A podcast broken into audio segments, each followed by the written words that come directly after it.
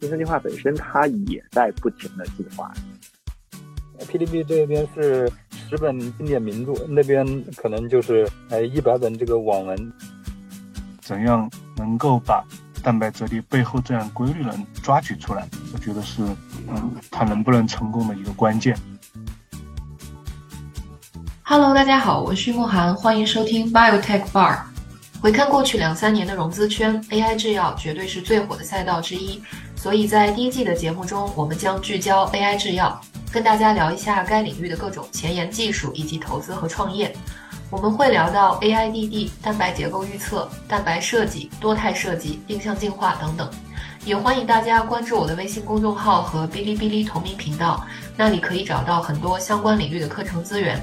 那我们今天的节目，除了有跟我一起策划这一期节目的汪德福博士，我们还邀请到了四川大学生命科学学院的曹阳老师，上海交通大学生物信息学专业大四在读的张博同学，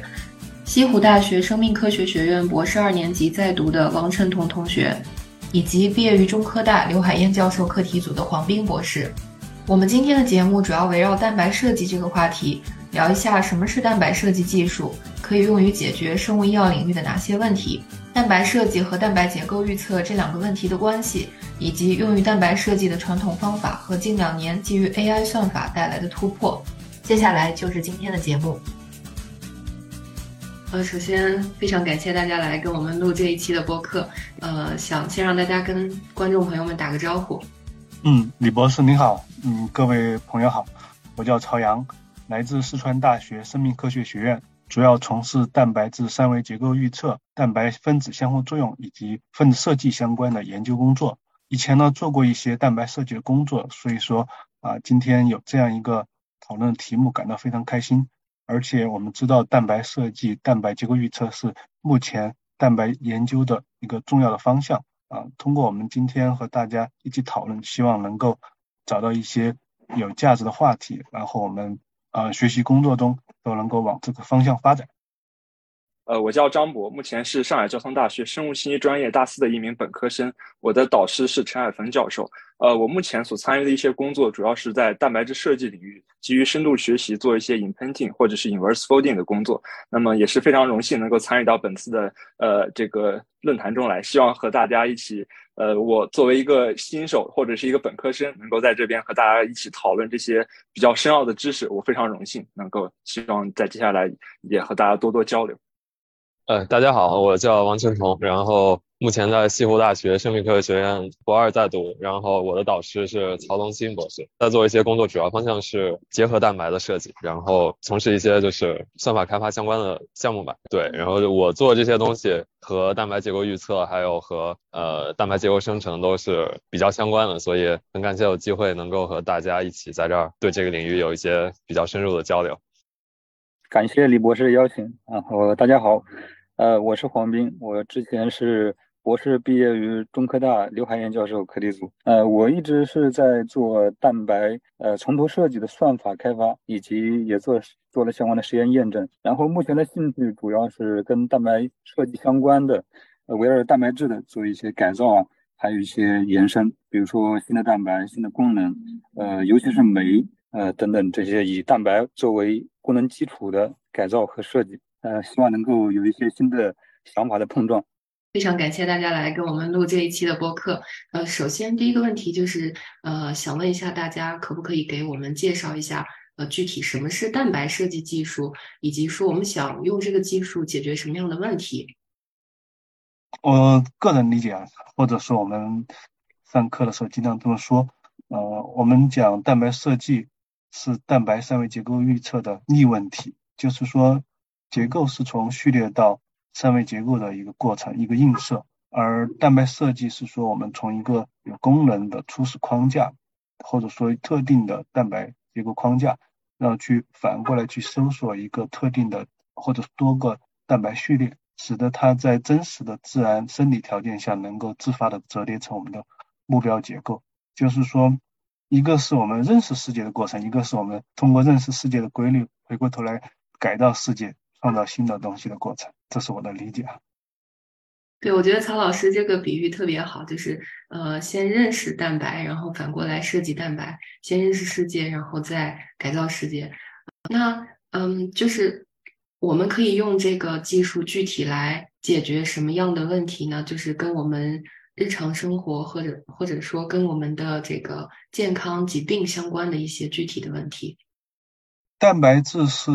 呃，生命体系下行使功能的一个非常重要的大生物大分子，所以我们所看到的自然界这样多种多样、丰富多彩的生物学功能，都依赖于这微小的微观体系下的分子来实现，蛋白分子来实现。那如果说我们能够在这种微观体系下，也能够设计出一些满足人类不论是在生命健康还是工业生产上有需求的这样蛋白，那我们也可以创造出完全不一样的。呃，新的东西，这可能是一个新的未来的新的发展产业，也许是另外是新的医药发展方向啊。总之呢，这个呃预期是可以是无限大的，因为我们以前的科学，我们的工业大部分建立在这种宏观体系下的，对吧？我们工业生产的各种机械零件，我们的半导体材料，从某种意义上讲，他们都还是服从宏观规律的，是在宏观上去实现一些产品的生产。开发。那如果说我们在微观体系下能够去设计特定的蛋白，然后这些蛋白呢，某种意义上讲也是一些分子机器，那么它集成在一起，那产生的能量或者说它能够对于人类的影响，可能是翻天覆地的，和我们以前的传统意义上的科学工业完全不一样的。嗯，好的，谢谢曹老师。您刚刚有提到说，呃，可以设计出来一些新的蛋白，呃，然后。呃，我们平常比如说听这个蛋白设计领域的一些报告，也会听经常听到这个 novel protein 这个词。那这里面的这个 novel 它具体怎么理解呢？就是有一些什么样的方法来评价说有一个蛋白或者有一个蛋白的骨架它是 novel 的呢？我们说 novel 这个意思就是说，在自然界以前没有出现的东西，就是说。传统意义上讲，我们的生物分子大分子来自于自然界自然演化、自然进化过程。那如果说你是一个 novel 的东西，一个创新的东西，那就是说你在目前你所观察的自然界里面其实是不存在的。那么这个结构框架，如果说是一个结构框架是 novel 的，那么啊，这个阿尔法、贝塔这种二级结构的折叠片、折叠模式啊，它们的组装形式啊，你在已有蛋白质框架里面你找不到特别相近的。那我们认为它是 novel 的。如果说你这个蛋白是 novel 的，那就是说你这个蛋白序列和传统的天然的这些蛋白不是简简单单的几个 mutation 少量的 mutation 的关系，而是说大量的都发生了改变，你几乎找不到一个非常相似相似的蛋白。我给曹曹老师稍微补充一下，就是一般具体来说的话，就是你要么从序列相似度去评价，就是它有没有和已知的天然蛋白有相似序列。然后也可以从结构角度来评价，就是你们你直接去比较两个蛋白之间结构相似度。更粗糙一点，你可以从就是已有的结构分类的体系，然后你去试图把它归纳到一个体系里面，然后你看它能不能找到对应的那个分类。然后或者你从二级结构的排列上面，这个就多种多样的，就很难有一个特别明确的定义，说什么是 no，什么不是 no，就是大概可以有一个比较吧。嗯，所以就是说，如果我们想评价它的序列相似性，可能会需要 UniProt 这样的数据库。然后至于结构，可能用到的就是 PDB 数据库里面的所有数据，然后用一个比如说基于相似性，或者是基于一个呃结构相似性的这样一个衡量的标准来衡量吗？呃，对，是这样。一般它是会先把你的无论是序列还是结构数据先进行聚类，然后去跟那个聚类的库里面最有代表性那些去做一个比对，或者说你就干脆直接去呃定义它的二级拓扑结构，然后去对照着比较，然后看有没有符合这个描述的分类。好的，谢谢。那我们大概了解了，就是基于蛋白设计，我们可以设计一些自然界不存在的新的蛋白。呃，然后可以用来改造世界。那嗯，有哪一些传统的方法可以用于蛋白设计领域呢？就是我们今天可能之后会聊到这个呃数据驱动的基于深度学习的。那在这个深度学习的算法框架呃被大量的应用之前，呃，我们所用的传统的方法一般是什么样的？传统的蛋白设计大概可以追溯到上个世纪七八十年代。最早的蛋白设计呢是人工的拼接，就是你知道已经知道，比如说哪些氨基酸会偏向形成二级结构的，比如说阿尔法螺旋、贝塔片层，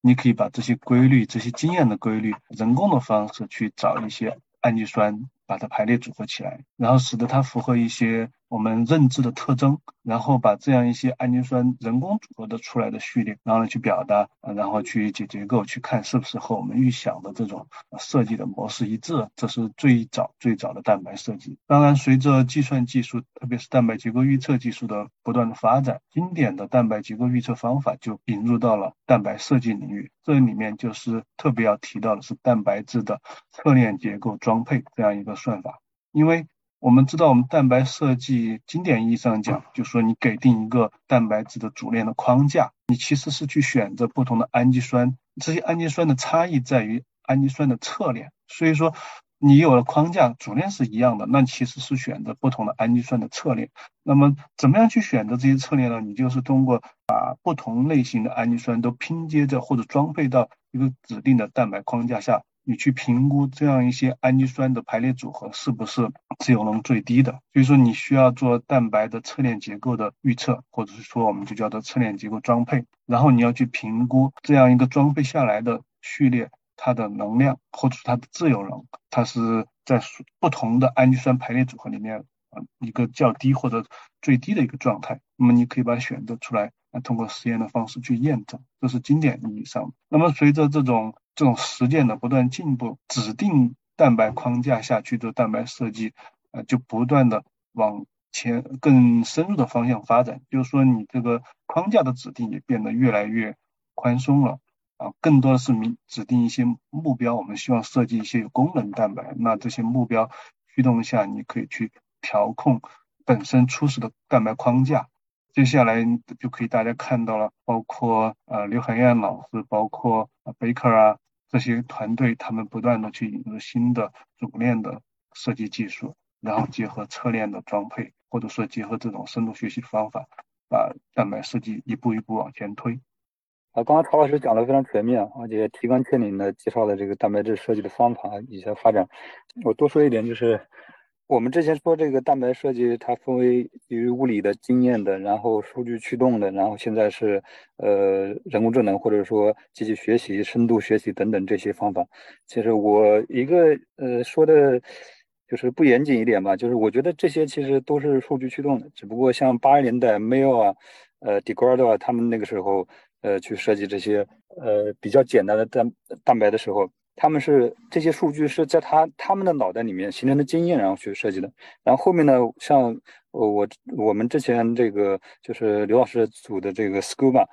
是相当于用统计学习的方法去做的这个数数据驱动。然后后面呢，这些用呃各种计算机方向的他们的数据学习能力更强的算法产生的方法呢？就相当于是一个眼镜吧，呃，在我看来都是相当于数据驱动的。那么我们 Scuba 当时呢，它要解决的问题就是说，我们把呃蛋白的主链设计和之前的基于片段拼接的这个方法做一个解耦，那么我们就可以直接从呃一个比较柔性的蛋白的侧链去做它的采样模拟优化，然后直接得到一个我们叫做可设计性的蛋白主链结构，然后在这个基础上再去设计它的。呃，序列。那么这个呃可设计性，也就是说，设计出来的这个序列，在呃用金标准，就是说实验室的呃直接拿去做这个实验试实验去验证，然后它真的能够表达，并且折叠成我们预期的设设计的结构，这个叫做它设计成功。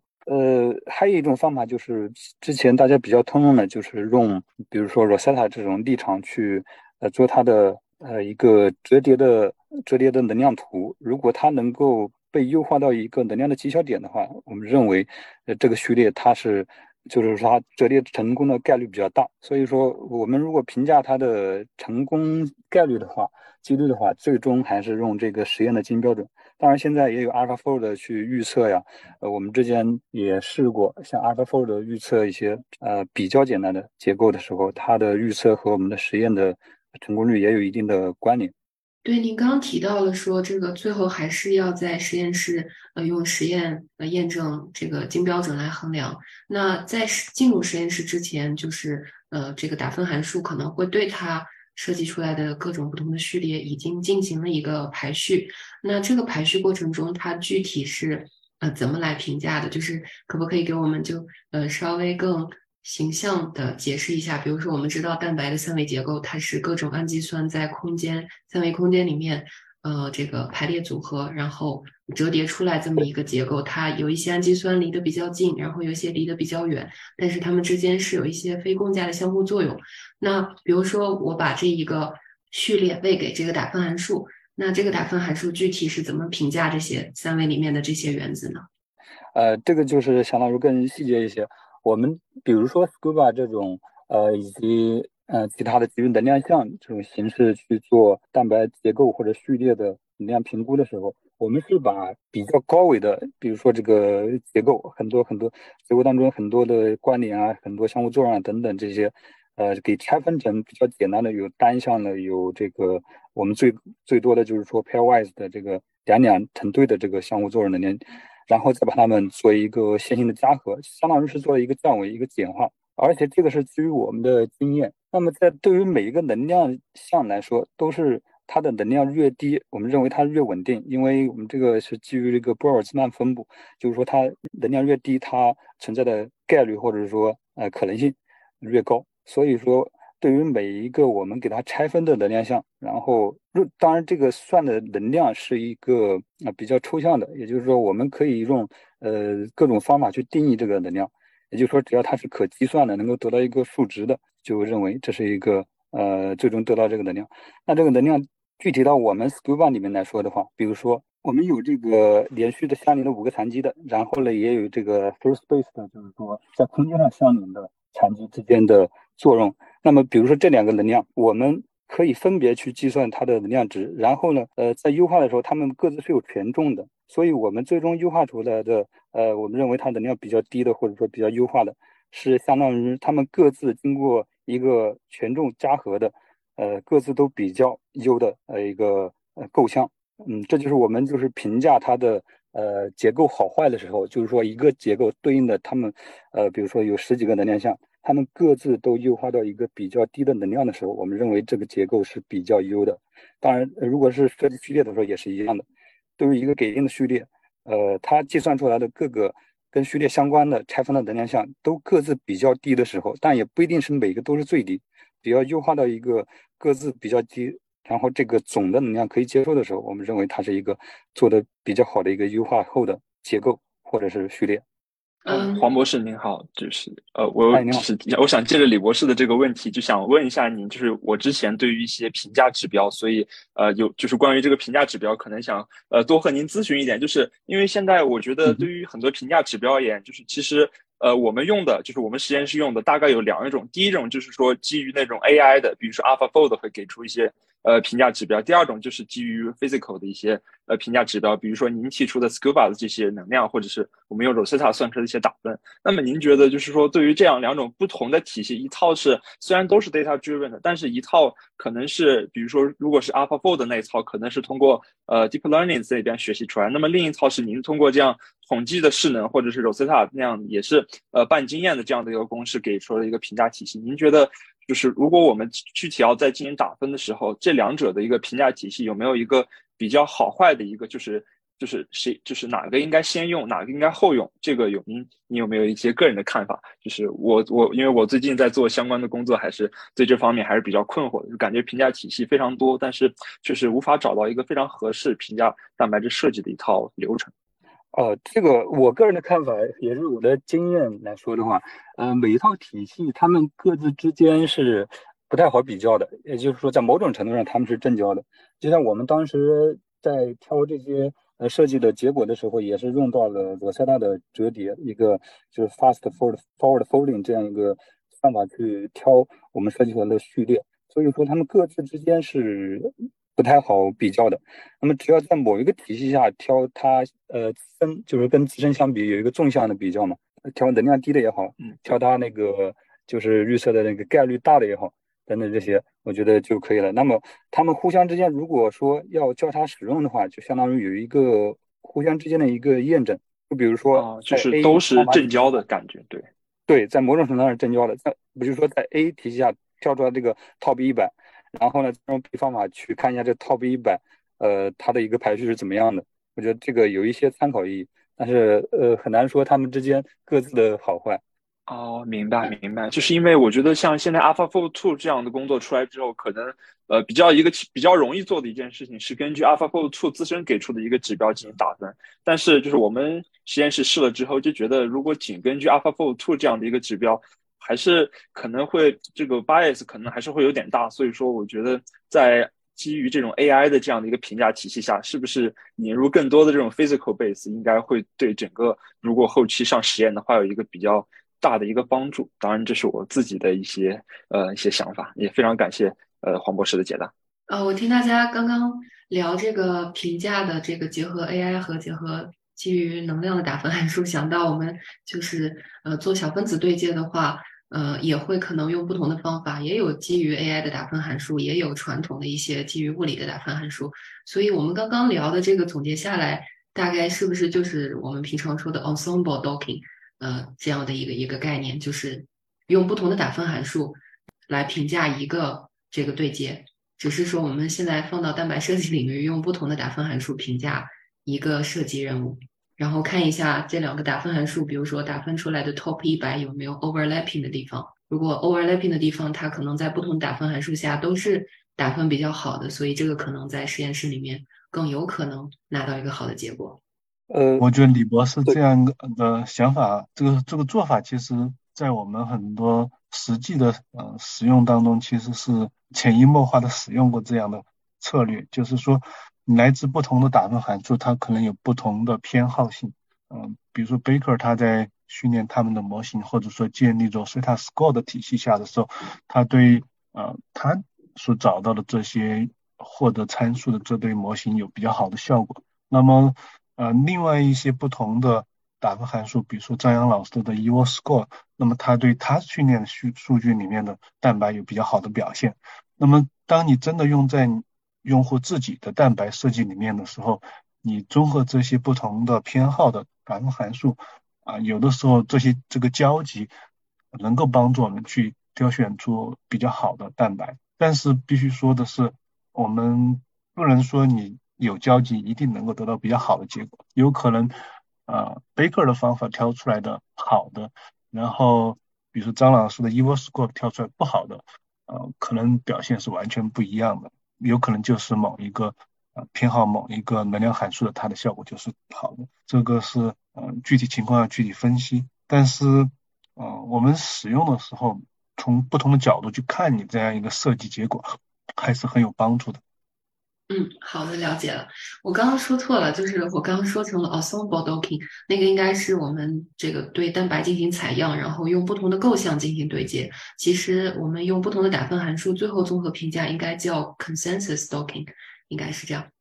我我想想问一下张同学，就是我对你刚才说的那个 bias 挺感兴趣，就是你你刚才说的 AlphaFold bias，就是你指的 AlphaFold bias 是什么 bias 呢？呃。我举一个具体的例子，就是说之前做的一个有意思的一个现象，也是和别人交流的一个看法，就是说，比如说我们现在我们用的最多的一个打分是 UpFold 的 PLDT，但是 PLDT 这个值可能它有的时候会。呃，就是它的指导，就是虽然现在比如说很多做 AI 的组都喜欢用这个值，但是它可能它的 bias 是比较大，它的和那个 MSA 的深度是有比较大的关系。如果你的 MSA 比较深的话，它可能的 PLDT 就是比那些 MSA 比较浅。当然，我这边说的 MSA 就是指那你可以给它一些 fake 的一些 MS，给它一些假的多学比对，它同样会给你一些比较好的分数。所以说，我觉得这可能就是它在，就是它给的这样一些 PL，就是给 AlphaFold 在给出它。就是知行度上的一些 bias，就是这这是我自己的一个 case。你你说的你说的 MSA，那你是用你你要预测的不是 de novo protein 吗？而是说你对自然自然蛋白一些改造吗？所以你才需要用到 MSA。呃呃，这个应该就是我用的预测的都是 de novo 的，但是如果我的意思是说，但是对于 de novo 而言，我们是就是我们现在都是不加 MSA，但是其实就是如果说有一些虚假的 MSA 添进去，它的这个可能就是它的这个 PLDT 也会特别特别高。所以说我的我的想法就是，它可能它和这个模型本身就是的输入就是一些 bias 就很强，所以说。就是希望有一些正交的 physical base 能够验证一下我们的这个 AlphaFold 的这个预测结果到底是不是一个很置信的一个结果。我再补充一下，刚才王同学提到 MSA 就有可能不是 de novo 的，嗯，我的看法不是这样，就说，呃，我们现阶段已经解析蛋白结构里面，你如果去看蛋白质结构折叠的模式，其实是绝大多数已知蛋白都可以归类在一些特定的蛋白结构模式下的。Scope 数据库里面，它收录数据近些年并没有新的折叠模式出现，其实就是这个原则，因为这个原因。那如果说你做蛋白设计的时候，你去考察 MSA，如果说你选择的是序列相似度很低，但是同一个折叠模式蛋白，其实你完全可以从这种 MSA 里面去抽提一些对于你目标结构相关很重要的蛋白的位点信息。啊，虽然说可能会保留一些特定的氨基酸，但是整体上你蛋白序列相似性仍然是啊相差很远的。我觉得不用因为 MSA 可能会带来带来一些天然蛋白信息而排斥它。好的，谢谢谢谢曹老师。您的意思是说可以找一些结构相似的一些一些蛋白去作为 MSA 输入，而不是说仅仅考虑同源序列，是吗？对对，呃，张阳老师的 Evo Design 就是这个。这个思想，它是把结构相似蛋白、序列相似性可能不太高的，呃，蛋白做成 MSA 去辅助蛋白设计过程。我们以前做设计的时候也是这样做的。是，这个是很有道理。谢谢曹老师。哎，我有一个问题啊，就就这个问题的一个细分的，呃，可能再延展一点的问题，就是说，像曹老师刚才你讲，那 OK，那可能我们呃可以依赖这个结构相似的，不一定是序列相似的。那我们如果做 de novo design 是吧？那它很多，包括可能我们曹龙兴老师很多文章等等，或者我们未来这 de novo 的它点，很多时候它就在于它的 scaffold 是吧？那我这个 scaffold 可能我未来就希望它出，当然现在可能是 mini protein 比较小，那未来也许随着这个 de novo design 的逐渐的发展，那我希望我的 scaffold 是越来越多样性，甚至可能完全可能自然界没有。那我们可能就这种天然蛋白或怎么的，或原来去训练我们这些呃评评价的这种打打分函数的这这种体系内都没有见过第二的 scaffold 蛋白，可能没有跟它结构相似性的这种，我怎么去评价它呢？或者怎么解决这种问题？这会不会成为未来这个 de novo design 的一个 limitation 呢？呃，我想我我个人的看法是不会的，因为如果说呃你的蛋白全性的折叠模式也是以前未见的。你完全可以抛开我们刚才谈到的 MSA 这种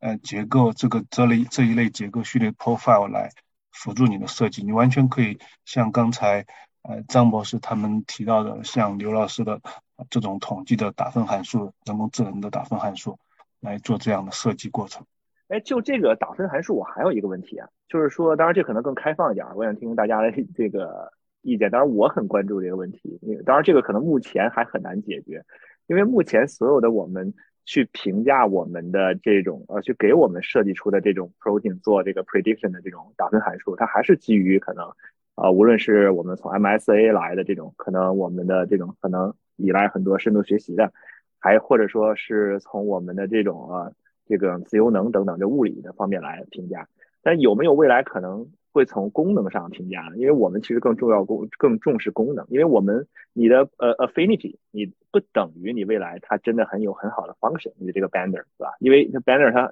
除了它去 banding 到这个 receptor 或者它的那个 target protein 之后，它还有后的具体的功能。我们从现在很多这种例子就可以看到，它有好的 affinity 的这种 bander，它往往不一定它有很好的这种后，就比如说对呃细胞内信号传导的这种呃激活啊。对真正的可能促进某某个细胞的这种增殖等等这种功能，它未来有可能对非物理的这种生物学的功能有很好的这种预测的，有可能吗？还是说短期内都看不到这种希望？我想最关键一点是你说的功能要把它量化，成为一可成为一个可计算的量。我们说的打分其实包含很多层含义，一个打分是你的蛋白能够折叠成你目标结构，然后另外一个打分，比如说你要做 binder 的话，你这个折叠好之后还能够结合到你目标靶、目标结构上去。还有，甚至你如果是说，呃，增强它的水溶性，让它的呃热稳定性提高，那么它的 scoring 这种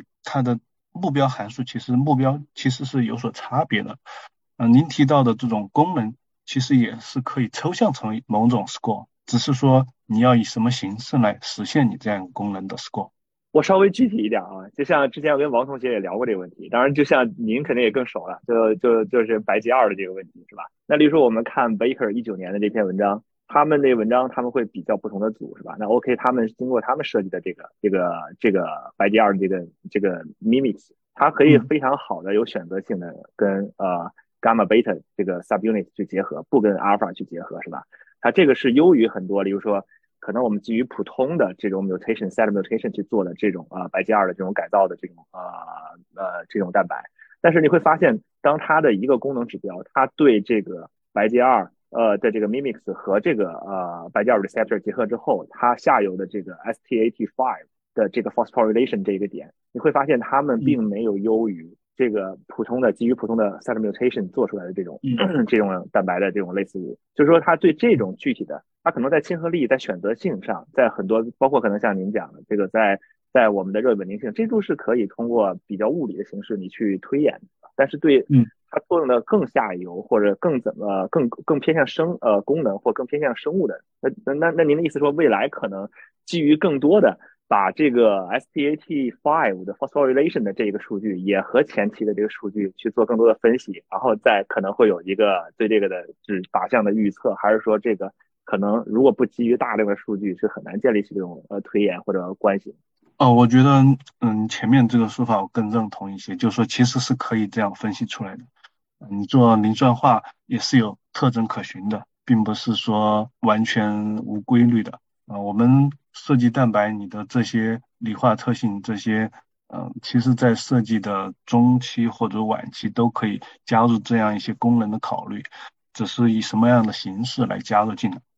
哎，我跟着毛博这个问题，就是也问一下，比如说我这个之前看一些这个蛋白设计进行蛋白改造的一些文章，比如说里面有提到，比如说有改造这个荧光蛋白，它在这个更严苛的条件下还可以继续发光，或者说优化呃其他蛋白的热稳定性，呃，以及说对于酶的活性位点的这个催化活性的优化。那这些不同的嗯这个优化任务，像曹老师刚刚提到说。呃，需要有一个呃，就是可以量化的一个打分函数来优化这个这个功能。那比如说，对于 GFP 这样的荧光蛋白，那它可能改造的就是让它在更高的温温度下或者更严苛的其他的条件下，它的稳定性更好。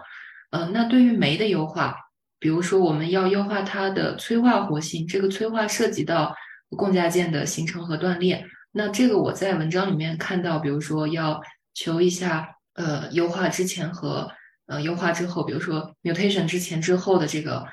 用 delta delta G 来评价。那除了因为酶的这个活性的话，它可能除了考虑酶自身的改造之后的稳定性的话，还需要考虑它的这个催化的活性。那这个涉及到共价键的这个形成断裂，这个来怎么怎么可以用一个一个一个量化的一个目标函数来进行优化呢？嗯，在这方面我做的并不太多，但是我知道有一些研究是，呃，一定要通过呃量化计算，就是说你通过设计得到一个结构，然后这个结构下啊这个催化反应它的共价键的断裂和形成和断裂过程它的能垒的变化。那如果说你新的设计蛋白能够让这个能垒降下来，那么它的催化活性就可以进一步提升，这是一方面。另外一方面，你作为酶而言，它并不仅仅是一个呃链的断裂和形成过程，还包括它的分子的结合和脱离、结合和解离过程。那么这个亲和力的平衡也要做得比较好。所以说它是多方面的综合考虑。嗯，您刚刚提到说要用量化的方法计算能垒，那这个呃，我感觉涉及到量子化学的，应该计算量会非常大。那在这样一个优化的任务下，它可能会有不同的可以。呃，突变的一些位点，然后呃是需要每一个突变位点都进行计算嘛？所以这个就是其实是没有呃办法进行大量的这个嗯不同呃氨基酸突变的这样的筛选任务，就可能是针对某几个比较有可能的，然后进行一个这样的比较复杂的计算。先讲一下，因为我刚呃，就是这个问题，我的想法是什么呢？就是因为酶呃，对于这个催化反应的作用来说，在我看的啊，它更重要的是起到一个，就是一个怎么说，提供一个很好的一个微环境，使得这个呃目标反应在这样一个微环境下能够很顺畅的、很顺利的嗯发生。那么它的催化活性中心，这个可能跟我们蛋白结构设计这块。直接关系并不太大，因为呃，这个可能是涉及到化学这一块的。那么我们蛋白结构设计这一块，比如说挑选突变体什么的，我觉得是做好一个服务工作，就是说把这个化学反应的进行所需要的微环境尽量的给它搭建好。那么具体的挑的时候，呃，包括曹老师还有呃李博士，你们刚刚都讲到这个呃量化计算，实际上量化计算呃至少我是不太擅长的。但是呢，如果要用到的话，那你不可能说大量的去做量化计算，那它的这个呃计算的算力的要求也很高。其实我的理解是，对于一些比如说催化反应、催化反应的中间体啊、过渡态呀等等这些结构，有针对性的把它们多。呃，算一些，或者说预计算好，然后算好之后，然后再针对这些中间态或者说过渡态这些的构象，然后去挑相应的结构上的突变体。这样的话，就是说我们把这个提高酶反应催化反应活性的这个问题，又转化成我们能够很好的，呃，就相对来说比较容易做到的结构设计的问题，就是一个问题的转化。呃，我同意黄老师，呃，黄博士的。回答就是说，量化计算其实你只需要去考察催化中心相关的集团、相关的原子。呃，我们做蛋白设计其实是给了这样一个环境，一个微环境，让它的构象的变化啊，构象的空间排布位置有所调整，那么它更容易接近催化中心还是怎么样的。另外一个就是我们能够除了量化之外，能够让它更容易去快速的结合和快速解离，这对它的催化效率也有所影响。主要是这两方面。那我们刚好聊到了这个酶改造，那我们顺便就呃聊一下这个酶改造的一个流程吧。就是呃，比如说我们知道这个呃诺奖得主他们这个实验室有做这种定向进化进行酶改造的，呃，然后。嗯，他们一般是是不是就是不会加一些计算，就直接用这个噬菌体展示做定向进化？那如果我们要把蛋白设计这个技术放在酶改造领域的话，呃，是不是代表说我们不需要去随机的这个让它自己去去进化？我们是可以在实验室先呃用这个计算机呃给它设计出来一些呃可以进化的方向，或者说呃可以进行的突变。然后再去实验室去验证，就是说我们是不是需要的进化时间短一点，或者说我们不需要随机的进化，我们就直接做一些定点的突变就可以。嗯，我觉得这是一个中西医结合疗效更好的一个问题，就是无论是定向进化也好，还是我们这个目前的通用的呃比较常见的设计采样也好，它都是从一个。就是有一个出发点，然后去做采样、去突变，然后再挑选。通用一点来说就是这样。那么这个出发点的选择就是比较重要。比如说我们这个从头设计的方法，它可以就是说采到各种呃构象空间当中的不同的起点。那这个如果是仅仅是定向进化，它它的起点可能就是 Y type 的，或者是呃在这基础上的一些突变点、突变体。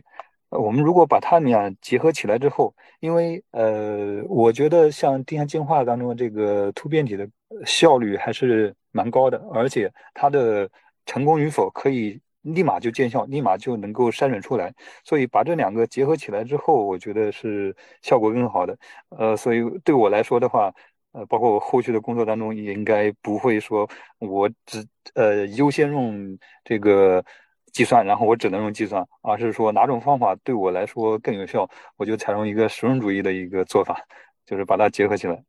我觉得。其实不只是酶了，你对于 binder 的设计，你对于很多的蛋白的这个目前来讲，对于蛋很多蛋白的设计，其实是都市。主要我觉得目前来讲还是很难说完全基于 silico 的工作，你完全去摆脱呃我们很经典的定向进化。我觉得这个当然可能呃王同学他一会儿可能也可以补充一下啊，我们曹老师那边具体是怎么做的，是吧？但是，我觉得我的理解是我看现在这些啊文章或怎么样，或哪怕我们 Baker Line 做的这些工作是吧？他们还是呃，也许定向进化，他们并没有花很多呃精力或者呃心思在定向计划方法的迭代上，但是呃，他们还是做了非常多的定向计划的工作是吧？那么用 East Display 是最经典的是吧？那他们甚至是自己去来呃大量的合成这种 oligomer，然后自己做了非常呃高效的好的这种 East Display 的这种。啊，这这些工作来帮助这种你 in silico 的工作之后，快速的去呃表达这些蛋白，以及快速的去对这些蛋白做一些亲和力的 optimization 等等，这些都是非常，我觉得目前来讲还是非常合理的。包括刚才我们可能谈到了，可能目前呃纯基于这种呃我们呃 in silico 的这些呃我们对很多呃这种蛋白的这种打分函打分函数来说，它还不是那么的完美。那肯定还是离不开真实世界，包括定向进化呢，又是一个在真实世界中非常通量非常高、成本相对又可控。当然，我们因为我们这个呃蛋白设计，其实我们更更需要用 easy Display。那如果说我们要换到呃 Phase Display 的话，那成本会更低，对吧？对于我们的实验室的投入来讲，其实这是非常好的一个方法的结合。你何必在前端很多个呃 in situ 工作没有解决的前前提下，这边有很好的一些这种啊 White Lab 的工作？像定向进化这种很经典的工作，很成熟、很高效、成本很可控，去结合来让你获得一个很好最终的一个，无论是一个酶还是一个呃 bender，我觉得这个都是很合理的。然后另外一点，其实关于定向进化本身来讲，定向进化本身它也在不停的进化，是吧？这随着定向进化的这个可能工程学各方面的一些进展，包括你像 David 刘的他们实验室的 Pace 等等，其实定向进化也在做大量的这种。底层的这个进化，未来怎么样去把定向进化和我们的 protein design 去结合好？这里边其实可以有大量的呃工作和未来的空间可以在，并且我个人还觉得，像你的 protein design 呃，其实也是一个刚刚才黄博士也讲了，包括刘老师的他的 review 也很重要的提到的是一个 data driven 的是吧？那你的 data 来自于哪？那定向进化其实在我看来，它也是一个很好的产生很高质量的。或者就说可能根据你呃想要的方向去产生高质量 data 的一个来源。那如何去把定向进化不只是在于去帮助 pro 那个 design 出来的这个 protein 去进行一些 optimization，而甚至未来可能帮助你这个这个 model 这个 algorithm 去产生更好好的这种 data，更好的去有利于这个的呃呃这种算法的这种进化或迭代。我觉得这个其实也是未来很有很多机会在这儿。那毛博士说的呃我很赞同，就是。就是定向进化跟设计应该是就是相辅相成吧，因为一般无论是直接从 wild type 去做定向进化，还是拿一个已有的，还是拿一个 de novo 蛋白去做，你首先你先让它有这个功能的情况下，你用可能几轮突变，然后或者定向进化，就让它达到一个更好的效果。就是就是当你有一个 de novo 蛋白时候，你用定向进化对它做几轮突变，它永远是会效果更好的。所以定向进化肯定是在任何的 de novo protein design 里面都会被用到的一个技术。对，就是其，但是前提是你已经有了一个具有功能的蛋白。然后毛博士刚才说的那个后面那种，就是从定向进化数据里面去用 AI 去学习或者之类的，这个这个就是属于蛋白质工程的一部分嘛。呃，其实很多现在的基于深度学习的语言模型，然后都在尝试用，因为语言模型或者序列设计模型都是去对序列进行设计嘛。这方面很多工作也是最终被应用在定向进化，就是用 AI 去帮助你决定哪些氨基酸是应该被突变掉，或者或者你拿一轮定向进化结果去指导你的这个 AI 的学习，都是可以的。那我们接下来就聊一下这个数据驱动的模型吧。我们已经就是呃提到了很多次 AlphaFold，然后提到了这个呃基于深度学习的模型。那那个王同学可不可以给我们介绍一下，就是？现在基于深度学习的或者数据驱动的，呃，比较有代表性的有哪些呢？在在我的理解里面，蛋白质设计其实还是分的比较开的，就是你的骨架设计和序列设计。然后骨架设计的话，呃，传统的比如说有 SATA 片段插入，或者像黄博士他们做的基于概率能量的呃结构的生成，这种都是比较传统。依赖依赖能量项的这种生成方式，然后还有就是可能去年吧，去年前年，然后基于结构预测模型，比如说啊 T2 Rosetta、Rosetta Fold、AlphaFold 这些，然后去做逆向的这种呃梯度下降的序列设计，然后去让这个序列能够 fold 成一个这种结构预测模型认为能够折成你想要的结构的那样一条序列，通过这种方式来去做逆向的这种。结构设计或者说序列设计。然后，但这些方法都比较慢了。然后后来还有一些比较快的，比如说局部的结构设计，就是说你只保留功能区域，然后其他地方你想要让它重新生成一些不一样的。这样，之前 Baker Lab 还做了一个工作，就叫 Conceptual Imprinting，或者叫呃 RF Drawing。但是最近的话，就是又有一个新的工作叫 Conceptual Diffusion。这个工作就是基于 diffusion model 去做从头的骨架设计，像之前的提到那种梯度下降的，基于结构预测模型做梯度下降的序列序列结构生成，它是它属于要多步迭代。当然 diffusion model 也要多步迭代，但是那个需要算梯度嘛，然后它就比较慢。然后 diffusion model 的话就很快，因为它只需要做正向的，就是多步正向的这个 diffusion，这可能是未来一个趋势吧。然后基于传统的基于基于结构预测模型的，然后还有基于结构模型微调去做 diffusion 的，在我的理解里面，大概就是分为这三种。我有一个问题，关于这个方法学这边，对我方法学这边，其实我想问挺多问题的，因为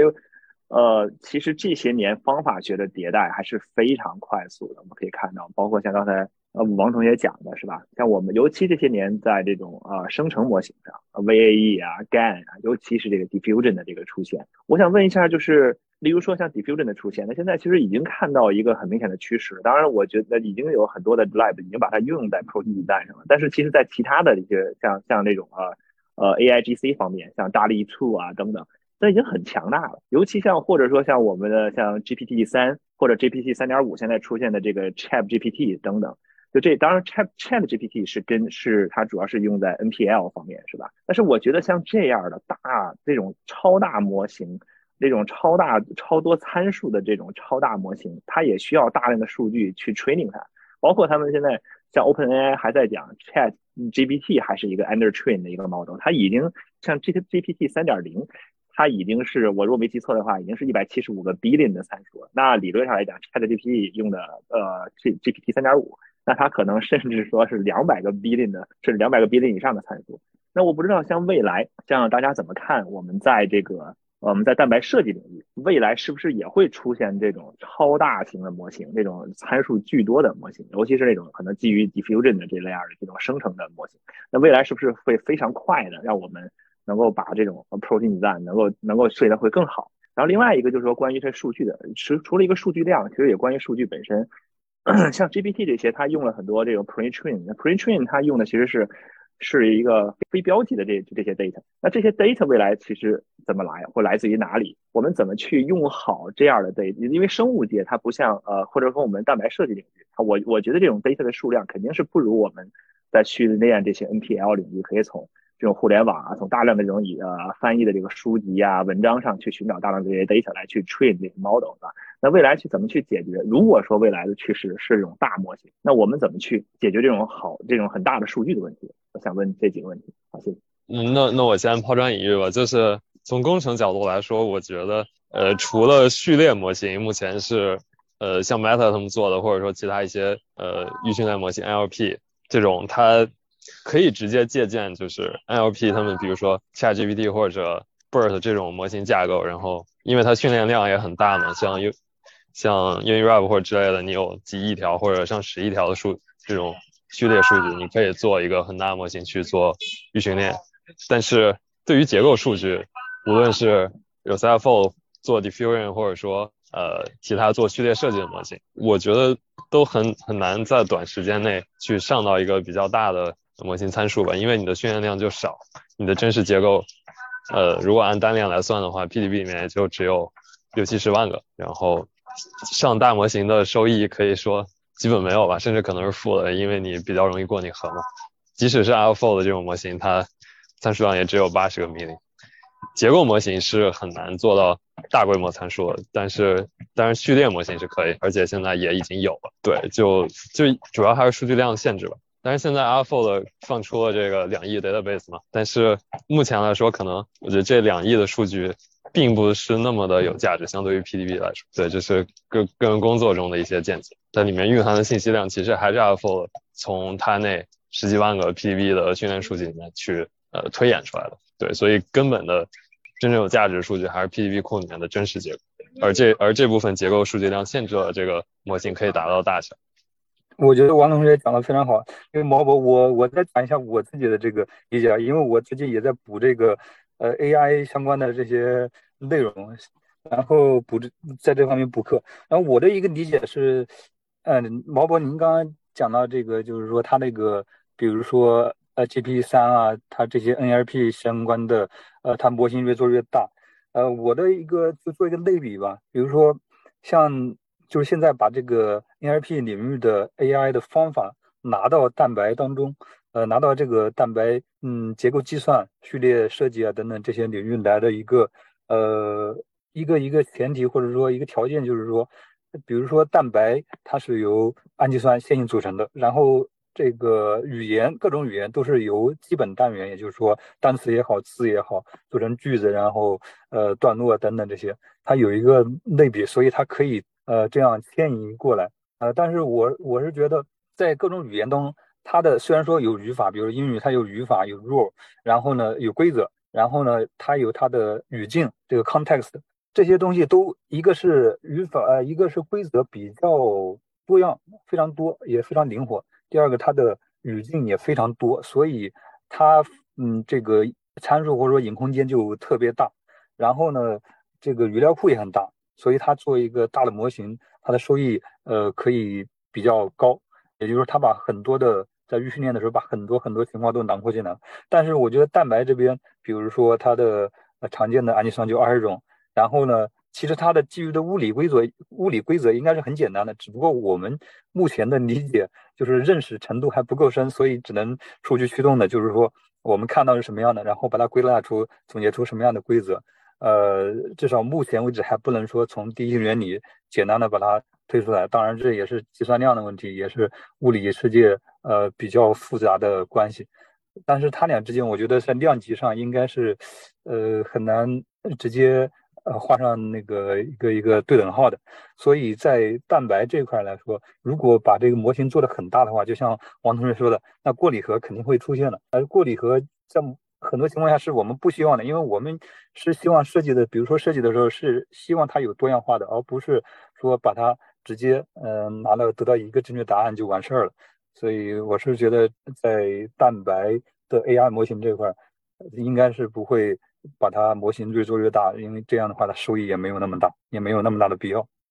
呃，我可以接着黄博士以及王同学的这个，我可以举讲个 case，就是他们就是因为我觉得，呃，就是毛博士之前说的那个 NLP 那边的任务，就是我觉得在 p r o t e n design 领域，就是基本上凡是直接把 NLP 领域的任务搬过来的模型。比如说那些直接基于 sequence based 的生成 sequence，跳除了 Meta 那些预训练的，就是还有很多，比如说 Pro GPT 二或者是 Pro Pro Gen 或 Pro Generator 或者 Pro Generator Two，这样它直接把 NLP 领域的模型的任务直接搬过来，不加任何生物学上的约束的话，那它可以呃把模型做到呃几个 B 脸或者是十十多个 B 脸，这样比较大。但是一般来说，如果是只要就是像王同学说的，其实很难把那种。比如说 AlphaFold 那样的很大的一个结构应用到这个深度学习的模型上，就是我目前知道可能有一个例子，就是那个 ESM，就是 Meta 他们做那个 Inverse Folding 那个工作，就是他们把呃预测了一千两百万个结构，来拿一千两百万个结构做一个 Inverse Folding 的任务。我觉得这个可能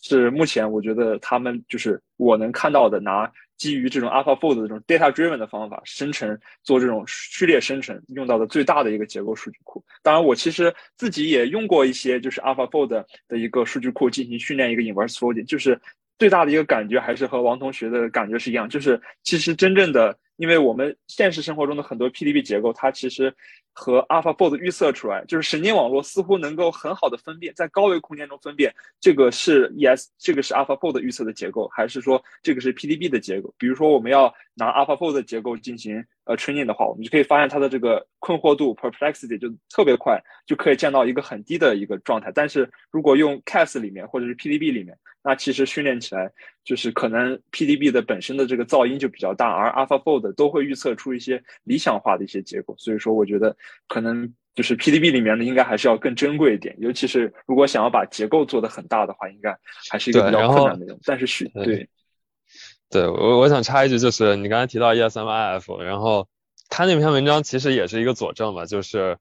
呃，他文章里提到了他，因为他那篇文章。重点就是他拿了一个比较大的模型，在他预测的一千多万个 AlphaFold 的预测结果上去做了一个更大规模训练。但是它做这个训练是同时有 PDB 数据，然后有 AlphaFold 预测数据，然后他文章里有一句话提到了，但是没有很标明，但是我个人觉得是特别重要的一个点，就是他说如果你只在 AlphaFold 的预测结构上去做训练，在 Cast 的 Test Set 上面去做 Evaluation 的时候，那个 Performance drop 的非常厉害。我想传达的一个观点就是 AlphaFold Database 它蕴含的信息量可能比起 PDB 来说要少很多，就是你虽然预测，虽然你这个训练集有一千多万，呃，PDB 只有几十万个，但是你的数据的价值，或者说你真实能用它来做应用的一个能力，你的这种大规模的基于深度学习拿到的数据集，是不如你呃 PDB 这种呃用 X X-ray 或者之类的去解析出的结构，所以可能要比较慎重的去看待这个 AlphaFold release 这个 database 真正的价值。啊，不，我就是这这插出一个比喻吧，我就是觉得这个就相当于 PDB 这边是十本经典名著，那边可能就是呃一百本这个网文，这个批量生产的这个，可能它的有效的信息，对吧？可能密度有差别。当然也不是说贬低哪个，就是打了一个比方。他可能就是因为我记得之前这个 ESM Inverse body 那个作者之前他有一个他在一次给他在应该是一个 issue 下回答的，就是就是说他他的一个观点就是 AlphaFold 这个 database 它其实会就是它 AlphaFold 在预测的时候它会产生这种 artifact 就是人造的这样的一种结构，所以说我们肉眼看不出来它有什么区别，但是如果交给网络的话，神经网络可能很快就能学到这些可能有某些呃有有某些这种。就是就是是就是有些某些点，神经网络能够很快的学到，这就是 AlphaFold 的结构。根据这个结构，其实很快的学到这个结构对应的序列是什么。所以说，呃，我因为我自己之前也做过很多，就是做过一些实验，就是拿 AlphaFold 只用 AlphaFold 这个 training data，就是预测的 data 来当 training 的话，其实在 Cast 数据集上，这个 drop 是非常非常明显，就是基本上可以掉十个点左右。所以，对，但是他这个作者的这句话，我觉得非常感谢王同学，之后我可以去再去看一下。再去把这两个数据集 mix 一下，估计会有比较好的结果。你说，我想基于这个问题啊，再稍微问一下，因为呢，其实因为因为我并不是这个蛋白设计领域的这个专业从业人员，是吧？但是我比较关注整个的这个其实 AI 的进展，包括蛋白设计。当然，蛋白设计是我非常关注的点。所以我如果从外稍微外外部的视角来看的话，那比如说刚才咱们大家讲的，说 OK，说首首首先我觉得有几点吧。第一点是。呃，因为还是在蛋白设计这领域的，好的数据太少，是吧？那我们用这个大的这个 NPL 的这种大参数 model 来，那可能我们其实没有什么意实际意义，并且非常容易产生过拟合，是吧？这是第一个问题。呃，第二个问题也就是说了，其实我们现在在这些数据里，可能像 AlphaFold 产生的这些数据，其实它的实际的 training 的效果远远要低于这个 PDB，是吧？就这这两个是主要的点。其实我也想说的，我想问的一个点，你如果我们看整个 GPT 的一个它的一个历史，是吧？那 GPT 一、GPT 二、GPT 三点零，它都有那个公开的这种 paper。那我们可以看到，GPT 一其实很快就会被 BERT 超越，是吧？那 GPT 二其实并没有做得更好，而是 GPT 三到它这种大量的这种 training 之后，它直接把它的参数，直接把它的这个 training 这个这个 data 都放大一百倍以上，那大力出奇迹，它现在变成现在这个状态。但是如果我们看 GPT 的话，它 training 它的 data 的话，其实也它会列出有的 data 它认为是很垃圾的 data，是吧？例如可能这个爬虫 data，像刚才黄斌博士讲的，可能如果我们换，就是可能当然这个比喻它它不恰当啊，但是我也不是说一定是 GPT 呃这个算 GPT 三点零的一个算法，我意思就是说，其实在我一个外部人看来，那如果说我们在 NPL 呃这个方面，或者说可能我们在其他的像生成呃图片。或者其他，甚至可能我们再说的更更远一点，可能在那种通用型的 AI AGI 方面，是吧？那我可至少我看到了，在 NPL 在生成图生成的图片，甚至可能未来生成 video 这些方面，我看到了大量的好的数据，大量的数据 training 的大的 model，它产生了我们意想不到的这种，甚至可能突破我们的图灵测试的这种算法的出现。那我们我我看来，其实。我觉得在蛋白设计领域，其实也有这种可能性存在，或者可能性还比较大，至少在别的方面已经走通了。只是因为在蛋白设计领域，我们没有那么大量的这种好的 data 去 training 我们某一个算法。当然，这个算法可能也不一定它真的是 general 的，是吧？可能我又能适合语言，又能适合 CV，又能适合蛋白设计。那也许在我看来，可能在蛋白设计领域，未来有可能会出现，可能当然这个是当然这个还有几个维度啊。如果说前提是我们有足够大的。这种优质的这种 data，我们有可能针对我们啊生物或者蛋白设计方面的一些呃限制的呃特呃这个呃专业化的一些算法，它就有可能产生一个非常强大的一个我们可能现在都预想不到的这种，甚至可能完全完全未来可能完全摆脱定向进化，完全是基于也许我。我可能口头跟他说一下，是吧？我可能去去 binding 到某一个这个 target 上面啊的某一个 bind 呃 binding interface 方面啊，他就可以自己去搜索这个 target protein 的序列结构一些一切的我的属性，他都能帮我设计出来。但这只是我的一个猜测啊，所以我觉得在我外外人看来，我觉得这可能现在主要这个领域的一个限制，呃，是可能更多是优质的 data 的一些限制，包括可能可能在我在最后补一点，就是包括可能结构预测领域。那我们看结构预测领域，可能原来它整个历史发展其实也相对比较缓慢。那如果没有 MSA 这种呃，就基基于序列的数据的大量的数据产生，当然这也是随着我们这种测序的这种大量的这个技术的这个迭代产生这些数据。那如果还是单纯的去基于 PDB 的话，那我们现在可能结构预测现在做的也会远远比现在落后很多。那如果未来有一天基于这个蛋白设计的某一些特殊类型的数据的优质的数据，然后其他技术方面有迭代。能让我们呃以高高效的、低成本的啊得到其他这些更为蛋白设计的优质数据，我觉得这未来也是很有可能产生一些这种可能非常强大的这种算法的可能性啊，这是我一点观点。哎，毛博，那我想补充一下，就是我记得那个黄博士刚刚也提到了，比如说这个呃合成蛋白的氨基酸，它总共就有二十来种，然后我们体内的蛋白它也没有多少，对吧？它不像那个。训练 ChatGPT 的语料库，它的数据那么多，可能会不会有这个可能？我们本身，比如说我们人体包含的蛋白，就人体的蛋白，可能是我目前最关心的，它的那个数量也没有特别大。然后，呃，现在目前为止，比如说用 PDB 里面已有的数据，就已经在结构训练、呃结构预测方面达到了一个这么好的效果。那如果说我们要跳过结构，像您刚刚说的，我们要未来。呃，给他一个这个蛋白，让他给我就是搜索之后给我一个 binder。那这个我们可能需要很多其他领域的数据，比如说我们需要呃细胞里面的一些细胞通路的数据，就是积累到一定程度，比如说积累到了一定程度，可以像 AlphaFold 这样突然一下在预测方面达到一个很好的一个准确度的话，那那个时候它的数据又又有多少呢？就是会不会本身我们可以有的数据也没有像训练 NLP 模型的 ChatGPT 模型的那么多。其实我觉得有几个点啊，但是我说的其实都是一些我纯个人观点或者一些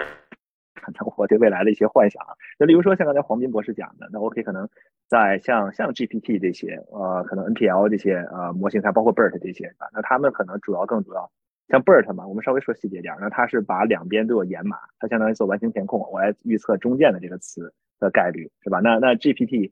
它主要是把前面有掩码，那我来做后边这个词的，因为他们分别是把这个 transformer 的这个 encoder 和 decoder 拆开了去做的这个工作，那这个可能稍微讲的细节点。那其实在于我看来，像 GPT 啊，像它，尤其像 GPT，像 ChatGPT 的现在的 Chat ChatGPT 的这个状态，它已经不只是一个预测它后边的呃前面掩码之后后边的一个概率。呃，不说错了，后边掩码之后的后边的一个这个出现词的一个概率的情况，那它还兼顾了很多。那例如说，可能我兼顾了可能呃政治正确是吧？那兼顾了很多什么其他的方面的语义在里边，这是这是现在实际情况。那对于我来讲，就像刚才。我觉得像氨基酸，如果把它，呃，如果把我们蛋蛋白质我们变成一级是吧？一级序列的话，其实就很像这个。当然，这个可能它不是直接套用的。那我如果我们把中把 BERT 一样，我把把中间掩码这前后都知道，那我对中间其实做完全填空，我中间的这个氨基酸的预测，或者说我像 GPT 一样，我对后面的氨基酸的预测。但是这个其实里边，它虽然说我们可能只有二十种氨基酸，当然这，但是但是我觉得这二十种氨基酸其实我是有质疑的。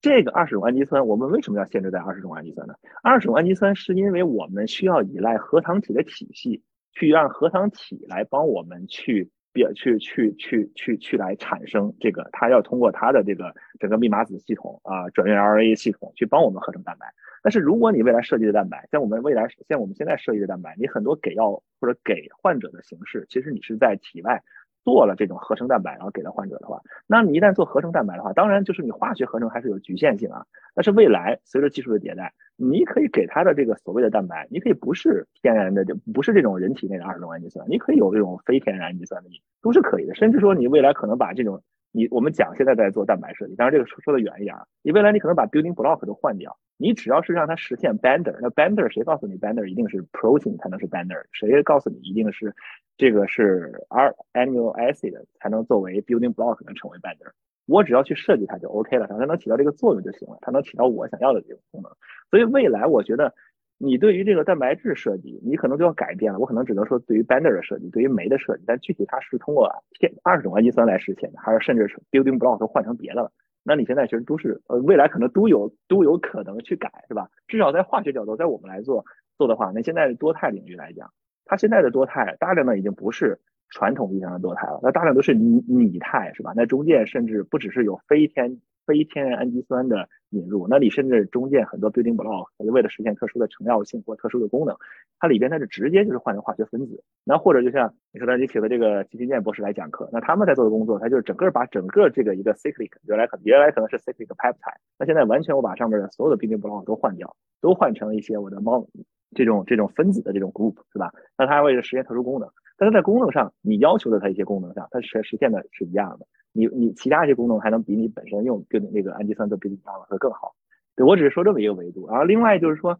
其实你如果说我们在蛋白设计领域，你可能需要的这种可能什么对于语义啊，对于上下文呀，对于整个理解，我觉得其实并不少啊。因为一个就是我刚才我说的，你可能空间远远大于二十个天然呃那个天然氨基酸。另外呢，你本身其实你蛋白质你也是需要，因为它一旦变成三级的话，你向量你其他的空间的向量也来了，是吧？可能就像你说的，可能其他的未来的我们的其他的它的属性、功能的属性的的数据也都会来。这个其实维度，我觉得一点，甚至我我在我看来，如果到理想状态下，我看来它肯定都是比自然语言的这个东西要复杂的多。我我是这么理理解的啊。但是但是这个前提是你得有更多的好的数据的产生，但那更多的好的数据的产生。它的它的这个迭代，它可能它就是交叉学科了。它说不是说可能是来自于我们蛋白设计这个小领域去产生这个。就像你如果没有二代测序，没有这种呃下一代测序的这个技术产生，那你可能 MSA 也没那么多好的数据，是吧？它其实这都是互相的那种促进的发展，是吧？我是这么理解的。你也不知道哪一天可能会有其他的爆发性的这种一个技术出现，它能让别的地产生巨大巨大的数据，来去形成对蛋白设计的这么一个加速。啊，我是我是持有这种可能性，我没有说现在就能干。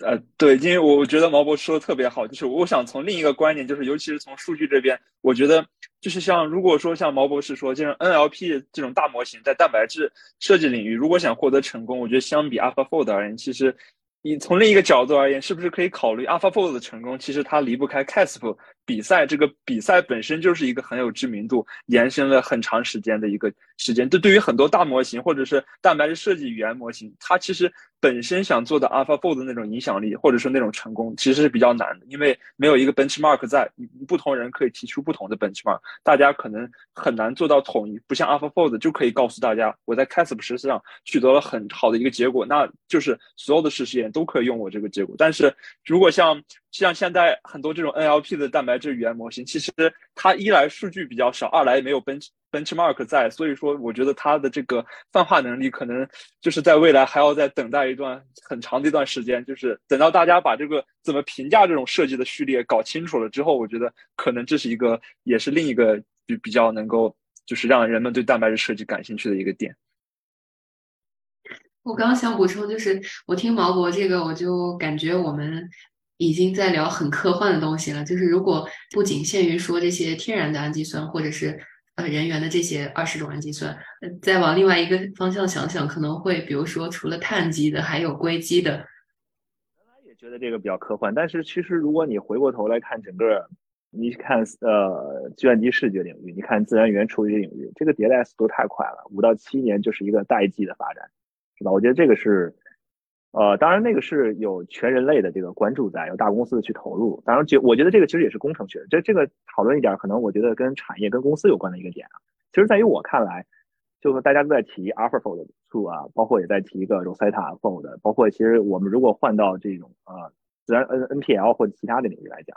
其实我们可以看到很典型的 是以学术界为为主导，还是以这种产业界为主导的另外一个点。那从那个 GPT 的迭代来看，其实它。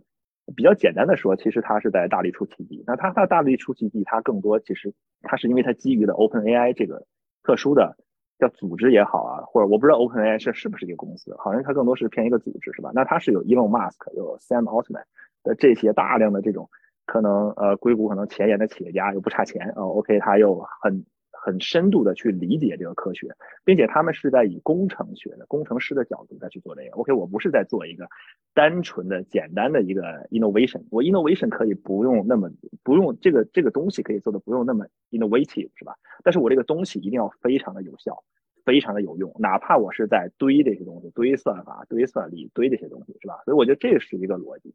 然后从如果回到蛋白设计领域来讲，那 Rosetta。呃，如果我们看到 Baker 组，我觉得 Ba 我觉得 Baker 组它它不同于其他 lab 的一个点也在于，其实他们已经在非常工程学的在在产 paper 了，是吧？这是我的一个理解啊，它不同于其他 lab 的组的这个特点，他在把他需要就是产生 paper 的一个上下游产业链的东西，他尽可能都去自己覆盖，然后高效的管理。他这样去集呃去这个一个我们叫流水线嘛，就是快速的去搬运整个这种可能 AI 方法学方面的东西，而到这个蛋白设计领域来产生这个。那如果我们说这个 DeepMind，那就是一家公司是吧？那它的这个 AlphaFold to 那个传那个这个 paper 里那么多的呃，我我忘了是三十三还是三十二个这个 Co-First Author 里边还有项目经理是吧？还有管项目的项目经理在里面做 First Author，那就是一个工程学的思路。那你再回到这个第一少是吧？做的这些工作，那第一少本来他就是一个啊商业的一个 奇才是吧？那他做 hedge fund，他还做这些东西是吧？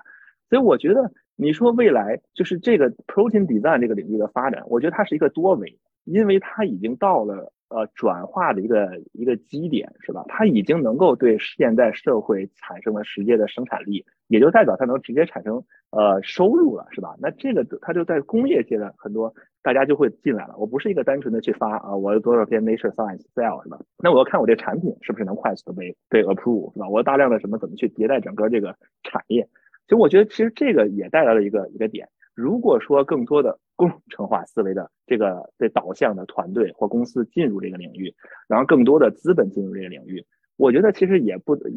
它会按其他一个维度来推进，那它的速度可能远远跟之前的这个速度它是不一样的。那也许未来几年这个领域也会成指数倍的呃增加，就像 NPL 领域，就像 CV 领域是一样的。啊，这是我的一些观点。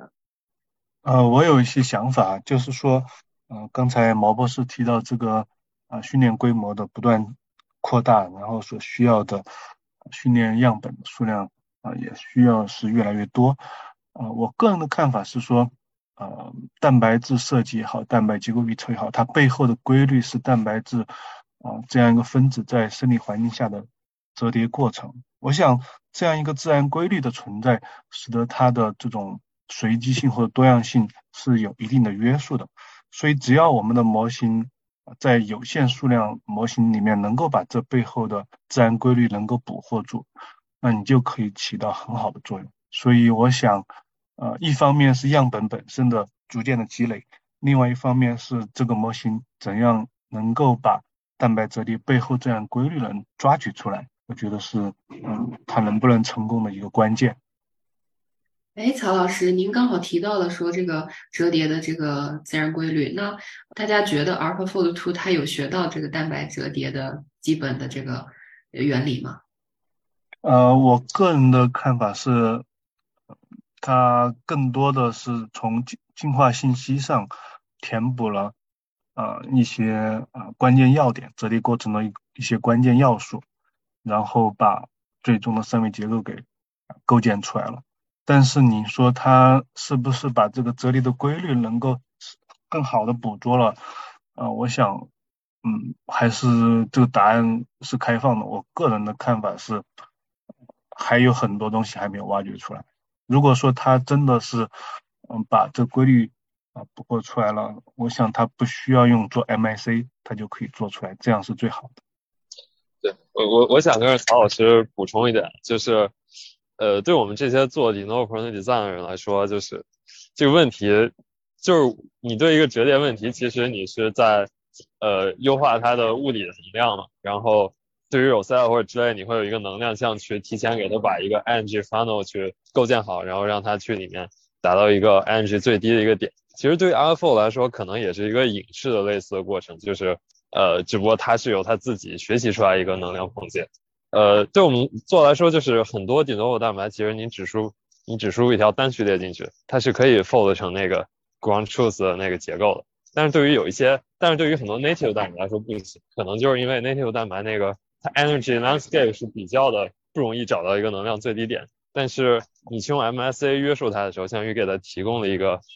能量约束，让它更好的在这个能量空间里去下降。呃，从我理解来说，就是 Alpha 是能够意识到这种呃 folding 的这种 principle，只不过是你有一个自由度限制。当它自由度限制比较好的时候，它对这个 folding principle 的运用就会很好，它就可以通过一条序列去折叠好。但是当你这个空间比较大，对于一些比较难以确定它的结构的一些蛋白来说，它需要一些 MSA 的帮助去帮它约束这个搜索空间。但是我理解是它，如果你能给它一个还不错的一个搜索空间，它应该是学到了一些折叠的 principle 在里面。对，嗯，好的，谢谢。哎，那呃，我们刚刚又聊了很多关于 AlphaFold Two 的。那我们可不可以就是把这个蛋白结构预测和蛋白设计这两个看成完全这个相反的、反过来的这个任务呢？嗯，比如说 AlphaFold Two 它在预测结构精确度很高。那比如说我现在可不可以我新设计一个序列，然后让它帮我来预测结构，然后我看看这个结构是不是我想要的结构？就是我完全用 AlphaFold Two 的这个算法来做蛋白结构设计，可行吗？呃，应该是只用它也是可以的，但是就像刚才呃一起讨论，就是你也可以加一些经典能量打分，然后，但是你说的这个就是它运用用到结构设计，其实只是把它作为一个筛选条件，但是其实最近的很多 deep learning 模型去做，无论是 scaffold generation 还是做呃可能做 sequel design 就没有了，就是做 scaffold generation，它其实是就是微调一个结构预测模型。然后去做这件事情，无论它是用来去做真正设计，就是你去设计一个 scaffold，还是说你去用它来做筛选，像 AlphaFold 或者 s a l p h a f o l d 这种结构预测模型都是一个很重要的基石。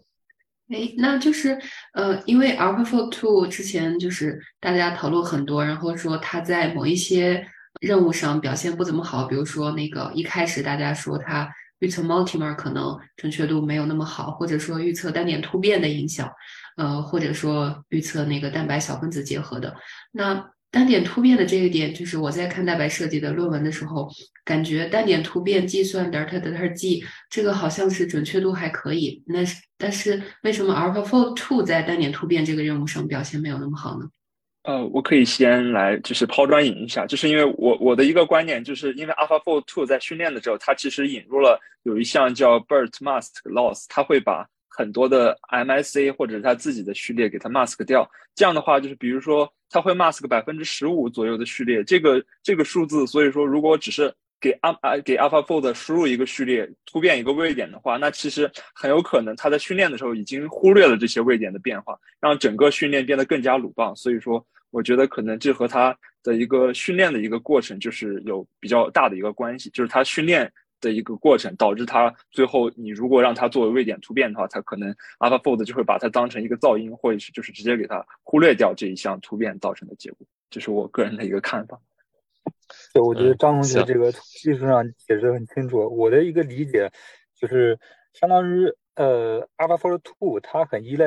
这个 MSA 以及它的质量，这一点从最近的 Cas 十五上面结果上面也能看得出来。就是说它在训练的时候关注的是。呃，比如说 transformer，它这个模型本身也是关注的是各个呃点或者各个这个节点之间的相互之间的关系。那么它就像张同学说的，它的鲁棒性要求很高，就是说你不能因为某个位点出了问题而导致整个模型崩掉。所以它的天然的就是说，它不依赖于某个具体的哪一个点怎么样，所以相互之间是搀扶着的。那么你把某一个给砍掉，或者说买某把某一个。故意的弄坏，它应该是预测的结果应该大差不差的，所以这样的话就是相当于，呃，它有得必有失嘛。它失的那一点就是说，呃，它对于单个位点的突变或者说它的错误，它就没有很没办法很好的把它发现出来。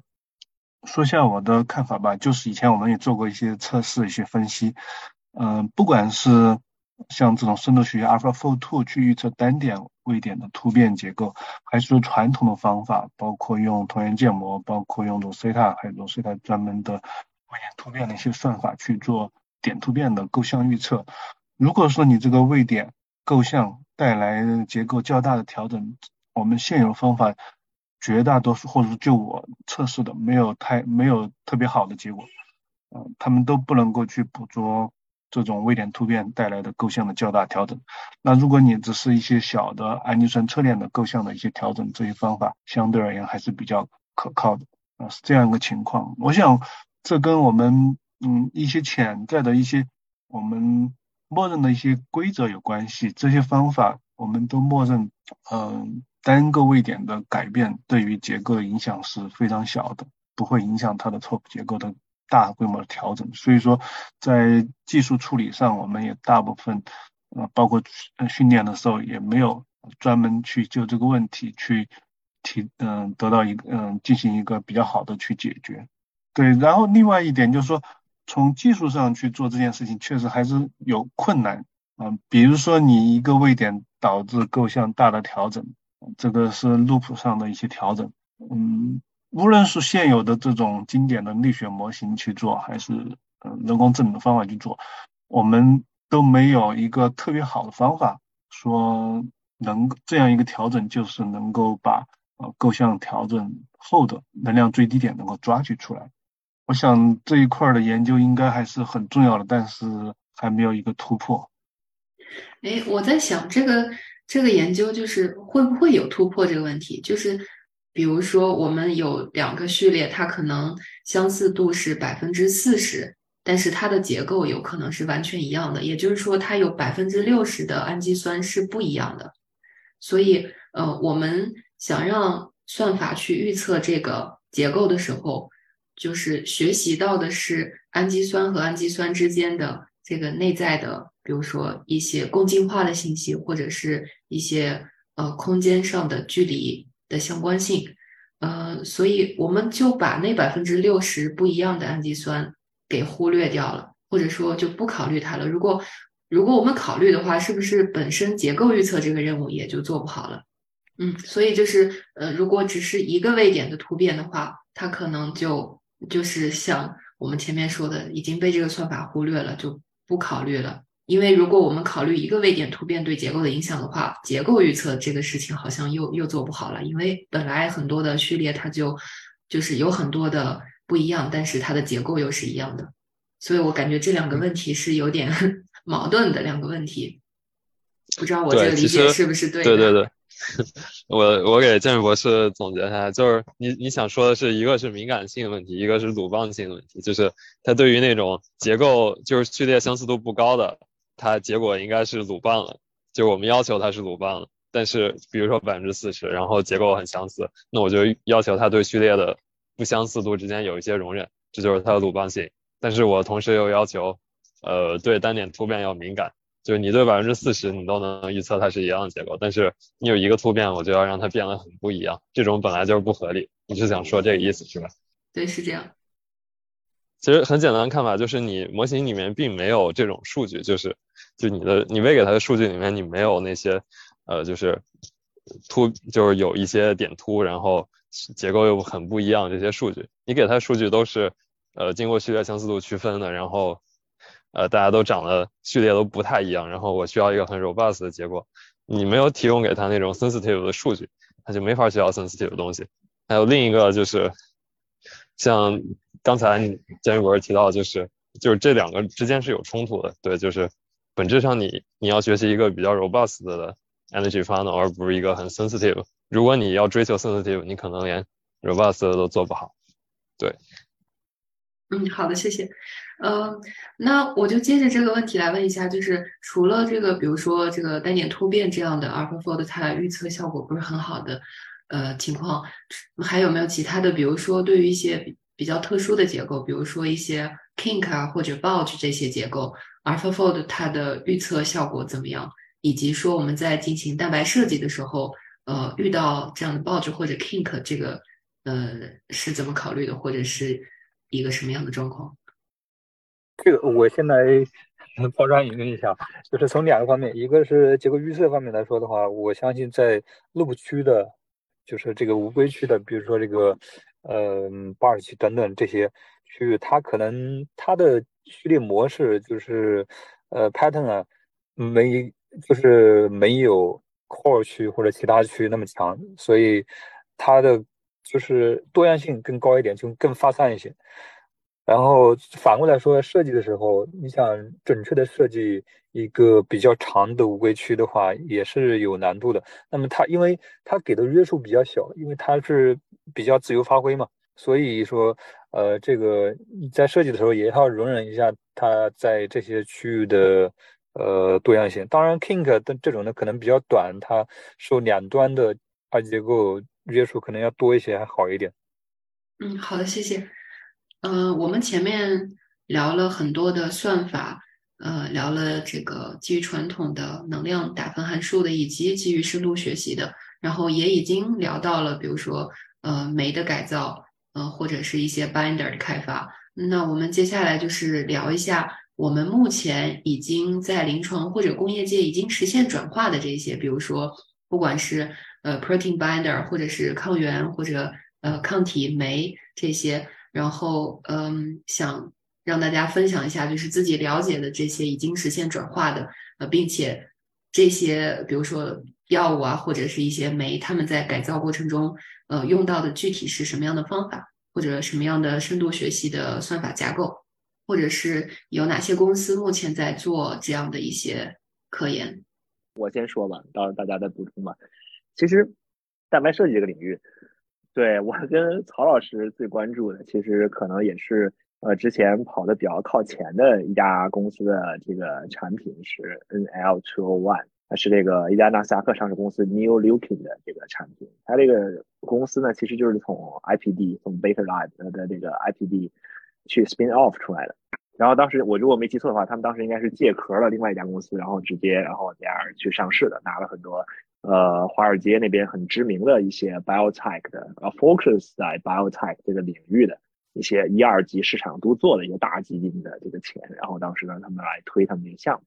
这个项目它其实工作，呃，应该就源于二零一九年这个 Daniel Silva 这个是一这个墨西哥这个小哥是一做的这篇 paper，因为那个 Daniel 他的一九年那篇文章，他们还不是一个 de novo 的一个 design，那个时候他们还是需要 graph。graph 的那种 native 的或者那个 naturally occurring 的这种呃白 G 二的这个结构，然后只是在这些结构上呢做了一些这个呃调整啊，一些一些具体的呃位点氨基酸的调整，以及的他不想去去结合到这个呃就白 G 二上去结合原来去结合这个阿尔法亚单位的这么一个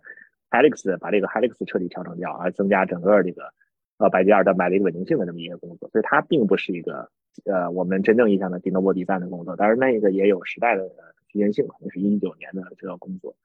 那这个产品呢，它其实呃，应该是在今年几个月前，它其实也宣布了它的临床失败，啊，这个公司的股价也跌得一塌糊涂。其实，当然在它宣布这个之前，他们公司这个股价也跌低的，跌得非常非常惨。然后他宣布临床失败呢，其实他没有公，我知道我没有看到公开数据啊，具体的数据是到底。啊，是数据是怎么样，有多好或多差，这个他们应该没有公开，但是他们是已经去做到了临床一期一个 phase one，应该是其实这个他们宣布终止这个项目，其实应该也是基于这个项目的 phase one 的一个中期结果，那我相信应该可能也不太理想，对，这个是这个一个情况，另外一个就是呃，应该也是呃，对，也是 Baker 组出来的关于这个。呃，棘突蛋白这个 spike protein 的这个 design 啊，他们又做了一个这个自组装的一个 nanoparticle 的一个这个呃 spike protein 的这么一个呃 COVID-19 的一个 vaccine 啊，这个 vaccine 他们后来应该是卖给了这个韩国的这个 SK Bio，然后这个产品呢也在韩国被获批了啊，应该在韩国是有应用，但是呢有这么广泛的应用，具体的这个销售数额我也没没太关注，但是那个产品至少它被获批了，但是问题在于只在韩国，这个是一个点，所以我觉得。这两个其实是我，呃，比较已知范围内的跑到临床阶段的临床阶段的这个蛋白设计的这个项目啊。至于未来，我相信肯定还会有更多的啊这种蛋白设计的产品。当然，不只是针对 binder 啊，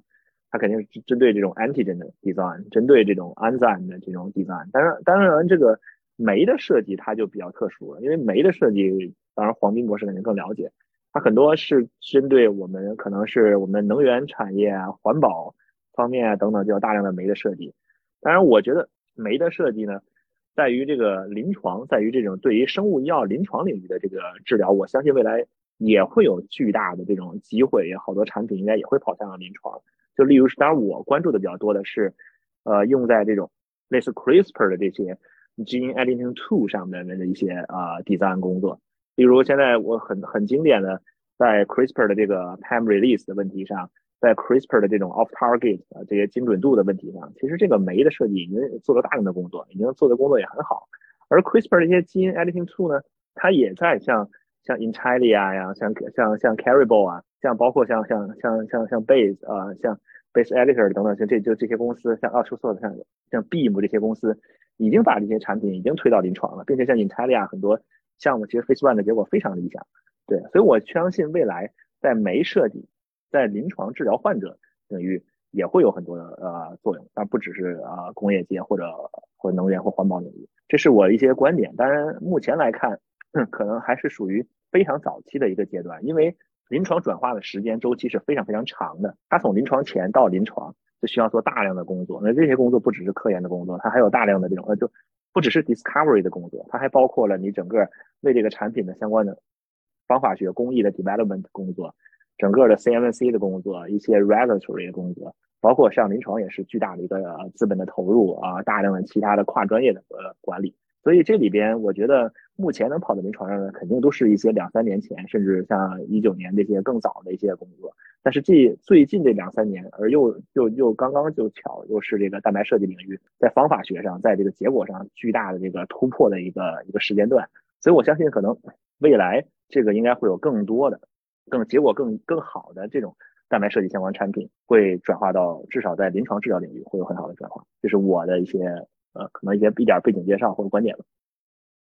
我知道在工业界，啊，用蛋白设计参与酶的改造设计是做的非常成、非常好的。我们国家中科院生物、中科院微生物所吴边老师他们团队做了很多蛋白，嗯，各种酶的设计，包括他做的贝塔氨基酸合成酶，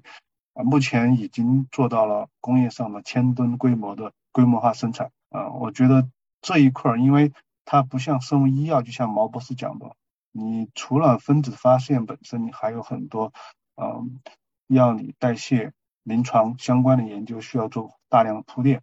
嗯，这一块酶的这种工业化直接生产，我相信，嗯，随着这个技术成熟，会越来越多、越来越广泛的应用起来。那我们期待最多的，其实还是这种生物医药上方方面的。呃，进步通过蛋白设计能不能够帮助我们更快去设计抗体啊、类抗体或者相关的啊治疗的分子？我想蛋白设计给了我们一个手段，就是说更好的、更有效的去发现一些新的分子，这种大分子也好、小分子也好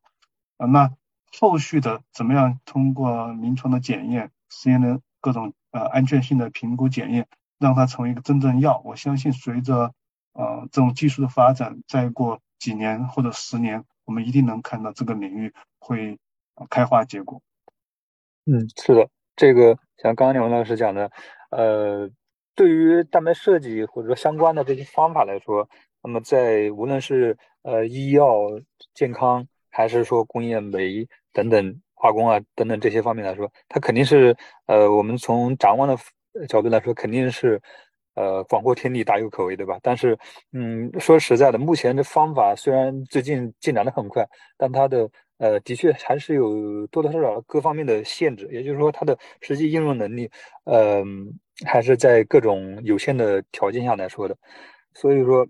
当我们这个蛋白设计方法发展的足够成熟的时候，那自然是八仙过海，各显神通，对吧？就是在各个能。应用的领域肯定会落地开花，结很多的果实。那我们作为这个从业者，一方面是关注这个方法的呃发展，当然我们也力所能及的往前推动一点；另一方面就是我们肯定是呃想要从应用的角度，让寻找更多的结合点，让它更容易的、更快的往这个落地的。呃，方向更进一步，所以我也是挺期待，就是说，在未来的几年吧，我们这个呃蛋白计算啊、设计啊这些方法能够有更多更好的突破。就是我作为一个本科生，对这方面可能转化了解的不是很多，对。但是我想就是借着这个问题，就想问一下，就包括曹老师、毛博士、就李博士、黄博，就是比如说我作为一个本科生，就是包括我们实验室有像我一样比较多的本科生，大家看到 AlphaFold 这样好的结果，其实，在蛋白质设计领域，就是我们共识是，像就像黄黄明博士说的，就是蛋白质设计在未来，也像曹老师说的是，在未来一定是大有可为。那么，比如说对于我们这样。刚入这个行业的这样的，就是说刚入这个领域的初学者而言，就您觉得，就是现在在整个蛋白质领域而言，哪些方向或者说是一些哪些比较好的一个点，可以说是一个很适合呃一个呃就是一个比如说一个新入学的一个博士生或者是一个高年级的本科生能够开发的一个课题。就比如说呃，我以自己作为一个例子，就是因为我觉得像。对于很多我们这样的科技组而言，其实如果直接去开发一些像比如说类似 AlphaFold 或者是很多 ESM Inverse Folding、Protein MPN 这样比较高级的算法，但是我们可能即使做出来了，可能也是没有办法和其他那些呃比较大的科技组做出来的模型，就是效果和他们可能没有办法比。同时，我们也不可能有他们多那么多的一个数据，所以说就是在目前。Protein Design 是一个很很好的一个方向的情况下，就是不知道各位前辈，就是各位博士就觉得，呃，各位老师觉得，在这个领域作为一个新手，我们就有哪些可以切入的一个点？我觉得这是一个，呃，我我替我们实验室，包括一些很多同学想问的一个问题。呃，我想啊，就做蛋白设计或者蛋白结构预测这个领域的工作，这首先这是一个门槛很高的行呃专业方向。因为它需要的知识面是非常广的啊！你们现在看到，或者说你们看到现在，比如说深度学习进入一个主流的研究，然后但是呢，你一定要去追溯这个研究的历史，去关注它所涉及的知识的方方面面。它并不仅仅是一个啊知识学习，呃呃计算机问题，这也是一个物理问题，一个化学问题，一个生物问题，或者说还有更多的。数学问题在里面，所以我想，对于你们本科同学一一开始的时候，你们目标不要定得太高远，一定要把扎基础扎实掌握好，然后呢，把你们的研究兴趣逐渐的收敛到一个你们可以完成的任务上来。你比如说，你们可以尝试去啊，首先先借助比如说 Baker 啊或者相关的研究，能够做一些初步的做一些设计。一定要通过实验的方法来验证，给你们培养培养一个初步的感觉。在这个过程中，你会去发现一些啊一些要点，你觉得可以进一步的去开发。因为整个领域是非常新的，有很多东西值得你去做。但是呢，需要你在你的实践当中去发现这些研究问题。这是我的一些建议。我我非常赞同曹老师的观点，就是说我再加一点我的。经验吧，包括在之前实验室的经验，就我们一个这个专门做蛋白设计的课题组实验室来说，我们之前就相当于说，无论做干实验的，就是做这个算法开发，还有这个设计这方向的，还是说做呃实验，包括电源净化等等这这些方向的同学，我们就就是说。首先，一个基本盘就是蛋白围绕蛋白设计，因为它本身是一个交叉学科，包括曹老师说的这个呃一些基本的呃物理和数学的概念，对吧？还有呃这个计算的方法。然后呃我们本身就是计算生物学或者蛋白设计围绕蛋白的这个呃基础的生物学的背景肯定是得有。那么在这个基本盘的情况下。往左往右两个方向，如果你是做这个算法开发的话，那就是从这个基本盘往左，比如说往左。对于已有的这些算法，肯定是要了解，然后会用，然后在这个呃过程中，知道哪还有哪些问题没有解决，哪些嗯，或者说哪些方法结合在一起可以更好的解决问题。我觉得这是一个方向。那如果往另一个方向往右做实验的话，那你起码这些方法为哪些方法适用于哪些？生物的情景，这个得首先得清楚，否则不能什么工具拿来一用，然后呃说差不多行了，那肯定是就是那就我们得有的放矢，对吧？就是说朝两个方向分别去找到自己的适合的方向，并不是说呃这个热点我们一定要去追它，然后一定能做呃呃搞出东西来。所以我是觉得呃像曹老师说的，你最起码得。把这个流程走一下，然后看看，呃，有一个大概的了解。你设计出一个蛋白，然后知道它，呃，从你的这个脑海里面到这个计算机里面，再到实验室当中，呃，这样一个流程就有一个大致的印象，在这个基础上，呃，继续往前走。对，我再补充一点啊，比如说，呃，就呃，刘海燕老师课题组开发这个方法，最早用统计势能啊，那它里面为了得到这样一个势能，用了核密度估计这样一个方法。那核密度估计其实在大学的统计学里面，如果你学统计，其实不会讲的。但是你想想，你如果要做真的在这个领域要做一些新的方法开发，你肯定是要学得更深入。所以这种基础性的东西要求非常高。还比如说，你看最近呃 RNA 开始比赛里面，R 结构预啊 RNA 的结构预测，熊峰博士拿了第一名。那它里面引入了量子化学计算示景来修正它的四函数。那这是他专门去又专门去参加了量子力学的培训。所以。呃，你们在进入这个领域的时候，一定要想办法把你们的知识面做到足够的宽广，然后呢，每个领域的知识啊，能够快速的去学习。我希望最终你们在这个领域有所建树。好的，好的，非常谢谢曹老师的建议，非常非常非常中肯，也对我们这样的新，就是一个蛋白质的一个蛋白质设计的一个新新人而言，真的是非常受用。谢谢曹老师。对我，我如果从我角度，但我是最后一个，呃，最最后一个事儿。我觉得从我角度来讲，我觉得张同学问的可能这几个维度吧。一个维度是可能基于个人来说，我们如果基于一个个人的个体来讲，我们未来怎么在蛋白设计这个大的浪潮之中，未来去发展或去完善自己。当然，可能曹老师和黄博士讲的也非常好。我觉得其实从另外一个角度来讲，其实你作为一个这个领域的 PI 是吧？你或者说你作为这个领域的一些公司啊，或者说一个其他形式的一个一个 group 的一个形式，你在参与这个领域的话，你怎么去发展是吧？因为这个领域其实它有一个特点，当然这个可能涉及到一些商业的思维啊，或者说一些其他的一些方面的思维，因为你做的毕竟是 in silic 的工作是吧？你做的毕竟是一些这种模型的去 training 啊，各方面来讲，它确实后边因为随着这些模型，或者说我们做这个工作是希望这个模型越来越强大，越来越厉害。那随之带来的话，其实这模型越来越厉害的话，越来越强大化，其实它的边际成本是很接近于零的，那就非常像我们的搜索引擎，非常像我们的 social media 这些这这就这些形式。当然，它不是一定会这样啊。那一旦你这样的话，当它边际成本接近于零的时候，那这些公司就会容易形成呃一家通吃的状态。那谁一旦跑出来的话，就例如说像结构预测来讲，那我能用 AlphaFold，谁去用 RosettaFold 呢？是吧？那谁不都有 RosettaFold 都不愿意用的话，谁都这其他人还做这个？结构预测啊，不是没有意义啊，但但是你的实际的状态就出现了，是吧？你这个问题就出现了，其实这也是一个点，这个是这个领域既带给了你机会，其实它也带给了所有从业者巨大的 challenge，因为你会在这个 challenge 里面对很多问题，是吧？所以你如果不能做到 第一或者前几名，你就很有可能被淹没在这个浪潮里。对，这是我的一点一点观点，所以我。如果从另外一个角度来聊这事儿，我觉得，我觉得个人是没问题的。像曹老师他们讲的，黄博士他们讲的非常对，因为这本来就是一个交叉学科。你个人来讲的话，你要在这个交叉学科里立足，那你可能不只是要知道你具体要专于哪一项，你专于方法学，或者你专于对某一个这种方式的一个开发的一个理解、深度的理解。OK，那你可以立足。就像可能黄博士他是从呃生物从背景来的，可能也许